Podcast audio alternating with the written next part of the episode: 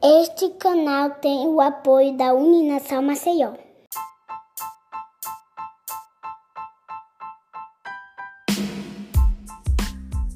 Olá, bem-vindo a mais um episódio do É Freud. Hoje o tema é os desafios do atleta olímpico. E para falar sobre esse assunto, convidamos Bruno Lins, ele que é velocista, medalhista olímpico no revezamento 4 por 100 em Pequim 2008 e busca sua quarta participação consecutiva em Jogos Olímpicos. Bruno, muito obrigado por receber a nossa equipe. É, você é um atleta de três Olimpíadas, busca o seu índice para a sua quarta Olimpíada. E aí estamos agora com o adiamento das Olimpíadas, né? Por conta da pandemia do coronavírus. E eu queria saber assim, esse adiamento das Olimpíadas por pelo menos um ano, ele foi positivo ou foi negativo para a sua preparação? Oi, Djalma, o prazer é meu falar com você, querido. Participar aqui do E-Freud. É um prazer imenso. É, é, um abraço a todos que puderem nos acompanhar e ouvir. É, o, o, que de fato acontece é que, para mim, né, o, a, o fato da, do adiamento das Olimpíadas acabou que para mim foi positivo. Né? Agora, é, isso é muito relativo. Né? Um atleta que já vinha correndo muito bem é, numa, no momento da temporada, se preparando bem, principalmente quem fez um 2019 muito bom, entrou em 2020 com toda essa energia de 2019, o cara teve que frear, né? Então, eu como já vim de três Olimpíadas, tentando a minha quarta, iniciei um trabalho um pouco mais de forma tardia, né? Já vinha sofrendo com um certo contratempo e agora bandeira amarela, né? Parou todo mundo que tinha vantagem de voltas perdeu né? A gente vai sair ali basicamente igual, de forma igual, né? Inclusive aqui em Presidente Prudente tem o, o Luiz, que é treinador da Jerusa, atleta paralímpica, né? da prova de 100 metros e 200 metros. Eu não lembro a categoria né, dela, mas ela é deficiente visual. O ano passado ela esteve no Campeonato Mundial, foi campeã mundial dos 100 metros e e bateu o recorde mundial da prova, né? A primeira mulher brasileira a correr abaixo dos 12 segundos, né? No feminino. Então o que acontece? É, para ele e para ela foi péssima essa parada, né? Então, para essas pessoas que vinham de um ritmo né, acelerado, então você para tudo e não é só o parar fisicamente, é o parar mentalmente que para o atleta é extremamente complicado, né? porque você junta as forças também mental, né? Para você se preparar naquele momento, naquela para aquela temporada, né? Já aconteceu comigo de momentos em temporadas que eu dei tudo que eu tinha e depois quando foi no ano seguinte, olhei para trás e falei, cara, como é que eu fiz tudo aquilo? É, como é que eu cheguei àquilo? Então, é uma força que a gente adquire, né? Mental, espiritual, enfim, né? Cada um fala da melhor forma que seja mas você chega a um nível absurdo, né? De foco, de desejo, de vontade. E ter uma parada dessa em pleno ano olímpico, né? E eu, pelo menos eu, eu não me recordo de nada na história, algo do tipo parecido, né? A Olimpíada ser adiada, adiada por motivos, né? É, como essa questão de pandemia, né? Então realmente é, é, é bem complicado, né?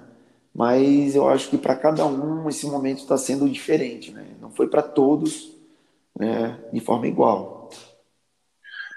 Beleza, Bruno. E a gente partindo agora mais para a parte de reorganização né, da sua rotina de treinamento, você já competiu pelo revezamento, já competiu individualmente nas Olimpíadas, inclusive você conquistou a medalha de bronze pelo revezamento 4 por 100 né, em Pequim. E o que, o que faz, o que muda no caso, né? O treinamento hoje, por exemplo, individual, você pode treinar sozinho na sua pista, mas quando você vai para sua equipe, você tem agora essa essa barreira, né, do, do distanciamento social, pelo menos por enquanto, do, do treinamento coletivo. Como você vê a sua readaptação, sua reorganização nos treinamentos para essas, essas duas modalidades? Olha, individualmente, como a gente mesmo fala, ainda mais para o meu esporte, que eu corro, né, corrida. Né, eu, é, eu imagino o judô, você tem que estar em contato, né? Quem vai te treinar? Você vai dar golpe em quem? Em quê? Né? Então, para esses esportes individuais que necessitam de contato, é ainda mais complicado, né? Para mim, que é corrida, né, cada um na sua raia ali, então a gente não tem um contato direto. Né? Então a gente treina, se vira. Aí você entra na parte de revezamento, né? Que tem que a equipe unida, todo mundo junto ali, que não pode hoje, né? A gente tem que evitar esses contatos acaba que é complicado, porque eu não penso só em termos só de treinamento, mas até mesmo de afinidade, de proximidade. Um time, é, um, time um, bom time, todo mundo está unido ali, está todo mundo junto. Café da manhã junto, almoço junto, jantar juntos, né? E o pessoal perde esse momento. E o que é mais complicado ainda para um revezamento 4 por 100 é que nós corremos juntos, mas nós também somos rivais uns dos outros, né? Afinal, todos ali são velocistas, né? Então, essa mudança dos jogos para 2021, esse distanciamento da equipe, né? Mas você também poder fazer sua parte individual, mas você também entender que você precisa da equipe, porque um dos pontos fortes do Brasil é, é realmente o revezamento 4 por 100, Historicamente, a gente vem mostrando isso, né? São três medalhas olímpicas, medalhas mundiais. Os meninos, ano passado, que são os, os novos velocistas que vem chegando aí, medalhistas de ouro no Campeonato Mundial de Revezamento, né? Então, o Brasil é forte nesses quesitos, né? A gente é sempre ali. Somos favoritos a conquistar, uma, não menos a subida a um pódio, né? Então, é bem complicado, né? Em termos de treino em termos de união, em termos de parceria, em função da pandemia, né? É, é, essa, esse distanciamento acaba sendo muito negativo no ponto de vista para a equipe. Entendo. E voltando mais um pouco mais a, é, indo mais à frente, né, assim para para os meses seguintes, nós teremos aí a, a, previsão de competições, né? Alguns esportes já começam a voltar mas a, a, o início de competições no atletismo está previsto aí para dezembro, algo em torno disso, se tiver basicamente aí tudo controlado em relação ao, ao à pandemia. E em janeiro você já estará com 34 anos. Para você, um atleta experiente, né, já vem de três Olimpíadas, um ano a mais no seu corpo, na sua idade, né, um ano a mais, você sente que faz diferença? Assim, você acha que se sente, né, eu não sei se dizer essa expressão, mas porque você se sente mais velho, apesar de biologicamente você estar mais velho, mas você se sente mais velho no seu corpo? Isso faz diferença um ano a mais? Então, né? Agora a gente já volta essas competições em dezembro, já é o início, né? Já no final, basicamente 2021 quase, né? O Troféu Brasil está previsto aí para início da primeira quinzena, né? E já foi iniciado o meu trabalho, né? Até porque não adianta você trabalhar muito tarde, muito cedo, porque senão você chega muito desgastado, né? No campeonato, né? Então inicio um trabalho que eu acho é, é positivo nesse Troféu Brasil no final do ano, né? Porque você já já fica ali emendado, né? Com 2021 então eu vou nem, nem sair de férias, vou querer sair esse ano. É, ficar focadinho aqui, né, pra, até para não ter esse momento de festa, de é, você chega nos lugares, as pessoas não entendem do, o real sentido do atleta, né? Na verdade, quem não faz não entende. Né? Mas em relação à idade, eu não me preocupo com isso porque eu sempre me cuidei, né? Então, assim, até a gente vê, né, quando o Cristiano Ronaldo foi para a Juventus, um exemplo, ele fez exames e fisiologicamente ele tinha uma idade ali de 24 a 25 anos, né? Vai de acordo com os cuidados que você tem com o seu corpo. É. Noites mal dormidas, né? O cara que gosta de tomar a cervejinha dele fora de hora, né? O cara que gosta da baladinha, né? O cara que gosta de estar tá pegando a mulherada aí toda hora, então tudo isso é desgastante para o atleta, mesmo que ele seja jovem, né? Já vi é, amigos, né, do, do esporte pararem cedo ali porque abusaram do extra pista, né? Se assim a gente pode dizer. Então, é, eu sempre procurei me cuidar, obviamente, né? Você perde algumas características, né? Mas você acaba ganhando outras, como a experiência, né? E o seu corpo leva um pouco mais de tempo para entrar em forma, mas quando entra também é uma coisa magnífica. Então, assim, tudo é planejamento. É, um exemplo no futebol também é o Zé Roberto. Ele parou aí porque quis, na minha opinião, né? Mas se ele pudesse, ele jogaria aí até os 43, 44 anos, 45 se ele quisesse, pelos cuidados, né? Então, a parte alimentar, a hidratação, a parte de suplementação, que o atleta tem, um acompanhamento médico, né, para se deixar equilibrado, isso faz toda a diferença. Eu desafio a pessoa a tirar um carro é, em 2015 né, e o outro tirar também em 2015, no mesmo dia da, da fábrica. E aí eu, eu cuido do carro, troco óleo, ponho um bom combustível, calibro os pneus, faço rodízio, né, faço as revisões certinho, troco as peças que tem que trocar. Né, vai passar cinco anos e esse carro vai estar pisado de novo. Agora, a outra pessoa que não faz nada disso, né, em três anos o carro com certeza já vai aparentar algum problema. Imagina um corpo humano que é altamente complexo. Né? É, é, a gente é uma, máquina, para mim, mais perfeita do planeta Terra. Né? A gente tem que ter uma dieta equilibrada, a gente tem que. É, não pode viver só do, do, nem da, dos vegetais ou só do, da carne, né? A gente tem que tentar ter um equilíbrio. O leão, ele come só a carne e vive aquilo ali. O gorila, ele come os bambus lá, as folhas, tá bem algumas frutas. A gente não, a gente precisa do equilíbrio. Né? Quando a gente consegue encontrar isso, eu acredito que isso fica mais fácil. Então, eu acredito que a idade não vai ser um peso, não. Vai ser mais a cabeça para estar tá em dia, tem que estar tá em dia, focado, acreditando. Se não for isso aí, eu acredito que aí é derrota na certa. Perfeito. Ô Bruno, você já sofreu na sua carreira aí, é, sofreu ou talvez até tenha algum tipo de, de ansiedade, vamos dizer assim, na parte psicológica. Você já teve algum acompanhamento psicológico? Tem algum acompanhamento com a psicóloga durante a sua, sua, sua preparação?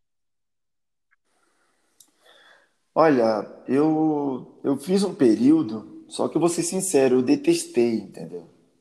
Porque o atleta, quando ele tem a mentalidade de campeão, ele é um campeão. Ele, ele não, desculpa, mas às vezes a parte psicológica, você sentar, falar com o psicólogo, é mais para você ter um ombrinho para você chorar, cara, ter alguém para conversar e você desabafar, né? As pessoas precisam disso, né? Outros não, né? Mas eu particularmente, né? Até esse comentário que eu fiz, eu falo em mim mesmo. Eu não quero chegar lá e estar tá desabafando, falando, porque eu sei que meu desafio, meu esporte é duro, né? O primeiro lugar não vai ficar esperando eu melhorar da tristeza, da depressão, da febre. O outro atleta que está treinando, ele vai me engolir. E não vai me engolir porque ele quer só me engolir. Ele vai engolir porque ele quer o primeiro lugar mais do que eu. Né? Então, acho que alguns atletas não conseguem entender isso. Né? Alguns atletas, quando eles chegam ao topo, eles acham que aquele primeiro lugar foi feito para ele. E ele sofre quando outros atletas querem tirar esse primeiro lugar dele né? O que é normal quando você está no topo, é normal as pessoas quererem te tirar para estar no seu lugar, né? Mas a pessoa que me tirar daquele lugar, ela tem que estar ciente que ela vai sofrer os mesmos ataques, né?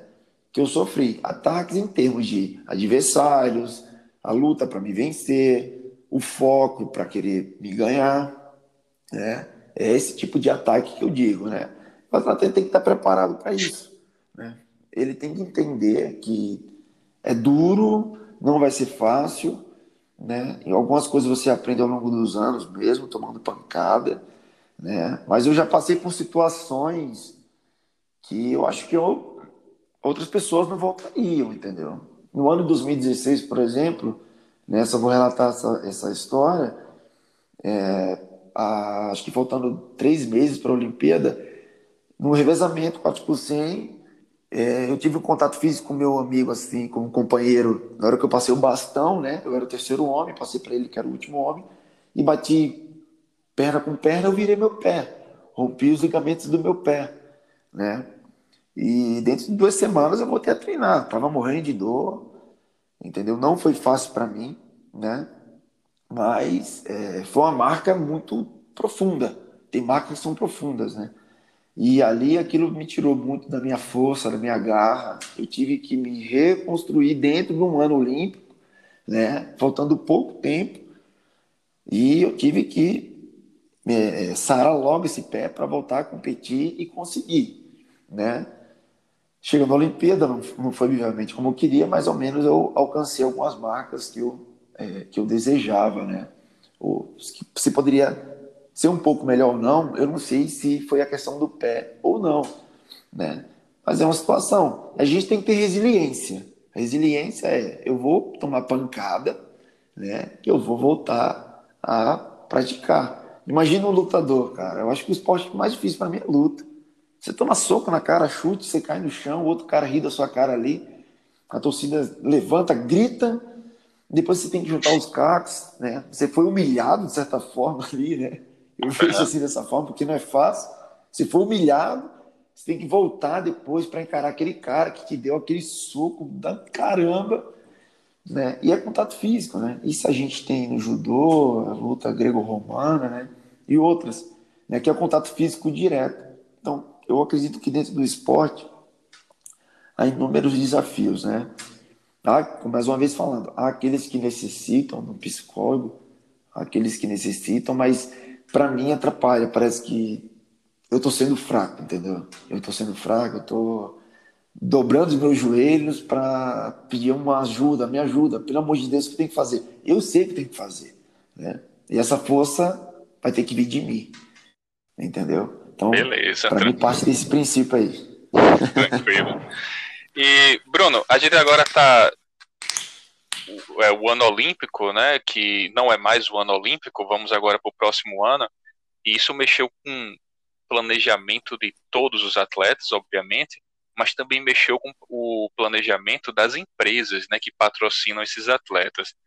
Tiveram que cortar gastos, cortar funcionários, né, um monte de, de malabarismo aí para manter a saúde financeira no, no estádio, um estado que consiga se manter e como afetou isso, é, como isso de fato lhe afetou, né? E como você está tentando contornar essa questão do, dos patrocinadores, manter você pelo menos por um ano a mais, que é a questão de Tóquio 2021 agora. É, eu posso falar do clube que eu estou hoje atualmente, né? Tem, sou eu, né? Mas tem um grupo também de atletas e em função dessa pandemia, né, é, o clube que é filiado à prefeitura, só que tem patrocinadores, né? E eles vinham, estão fazendo reuniões para ver de que forma, né, vão manter esse mais um ano, né? Então, para todas as empresas, e às vezes a empresa deu, eu quero patrocinar esse ano, eu quero mostrar o atleta nesse ano. Né? É o que eu tenho para esse ano. Então o atleta não se mostrou, não teve Olimpíada, e a empresa fala, ó, oh, sinto muito, não posso fazer nada, desculpa, foi, é justa causa, como se diz, né? Então é difícil, né? É difícil, mas o clube conseguiu contornar a situação com os patrocinadores. Eles foram extremamente compreensivos, né? Na, na, na minha situação e dos demais atletas, né? Fizeram um acordo muito, muito bom né? E estão é, honrando com o que prometeram, né? Mas outros atletas, né? Inclusive patrocinadores do próprio, do, pró, dos, do Jogos Olímpicos, né? De, de Tóquio. Então, é, empresas que estão investindo ali maciçamente, né? Muito dinheiro, tempo deles, né? Às vezes é um sonho para uma empresa investir nos Jogos Olímpicos. E diante dessa situação, né, que todo mundo sofreu, né, todo mundo sofreu direto ou indiretamente, né, eles teriam que repensar. Então, É, eu não tenho tido contato com outros atletas, nem falado, né?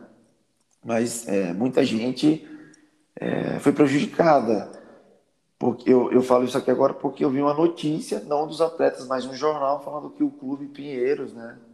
Um dos grandes clubes do Brasil, é, mandou embora grande parte dos atletas, né? Então, os atletas sofrem com isso, né? E aí você tem que ter forças ainda para você lutar para uma Olimpíada no próximo ano sem um suposto apoio, um patrocínio ou uma empresa para te é, é, representar de alguma forma. Então não, não é fácil, né? não está sendo fácil. Né? Da minha parte, é, ficou tudo na medida do possível bem, né? mas eu previ alguns outros atletas acabaram sendo prejudicados, né? porque a corda às vezes arrebenta para o lado mais fraco, infelizmente. Aqueles atletas que não têm tanta expressão, com certeza foram mandados embora, né? e ali com certeza pode ser que morra um sonho, né? porque às vezes o atleta está se segurando no fiozinho ali para se manter e ele tinha esse momento desse ano para poder fazer um resultado e infelizmente é mandado embora. Às vezes esse atleta nunca mais vai voltar a praticar o esporte, vai viver ou vai fazer outra coisa da vida, não dentro do esporte mais. Perfeito, Bruno. Bruno, é, chegamos aqui ao nosso final. Gostaria muito de agradecer em nome da nossa equipe e ao mesmo tempo desejar sorte aí para você, que você faça uma ótima preparação e alcance esse sonhado índice olímpico para mais uma Olimpíada em Tóquio 2021. Meu grande abraço. Radjalma, obrigado. Obrigado aos ouvintes do Efroid, a equipe. Foi um prazer falar com vocês. Espero que essa ida a Tóquio seja abençoada e que eu possa almejar o sonho, né? E alcançar esse sonho da minha quarta Olimpíada em Tóquio, que seria a de Tóquio. Obrigado.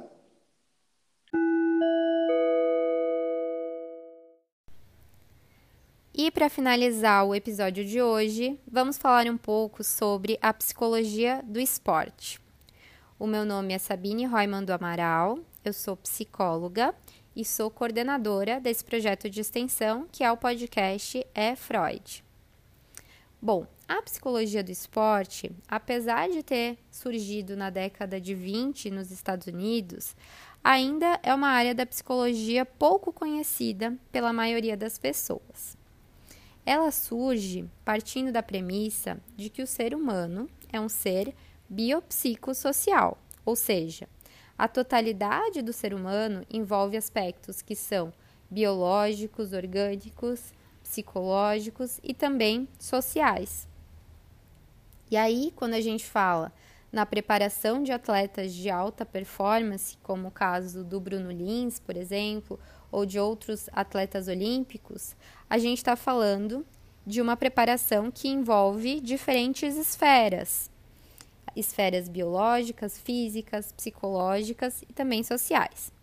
Muitas vezes, esses atletas são acompanhados por nutricionistas, por médicos, ortopedistas, por fisioterapeutas e também podem ser acompanhados por psicólogos. Então, a psicologia do esporte ela pode entrar nessa preparação multi e transdisciplinar desses atletas de alta performance, por exemplo. Nesse caso, não estamos falando necessariamente de um processo psicoterapêutico com os atletas, mas também de um acompanhamento visando a alta performance. Ou seja, ajudando o atleta assim como os outros profissionais, atingir o seu máximo potencial. Mais para frente, nos próximos episódios, nós vamos re receber aqui um, um profissional da área da psicologia do esporte que vai poder falar um pouco mais sobre isso, para que mais pessoas possam compreender qual que é o papel aí do profissional da psicologia nesse campo de atuação. Então, fiquem atentos aí aos próximos episódios.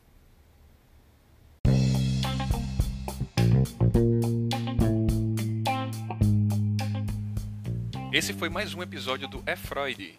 Esse canal conta com a participação de Ed Gama, Laila Emanuele, Radjalma Alves, Sabine Helman e Viviane Oliveira visite nossa página no Instagram e fique por dentro do lançamento de cada episódio.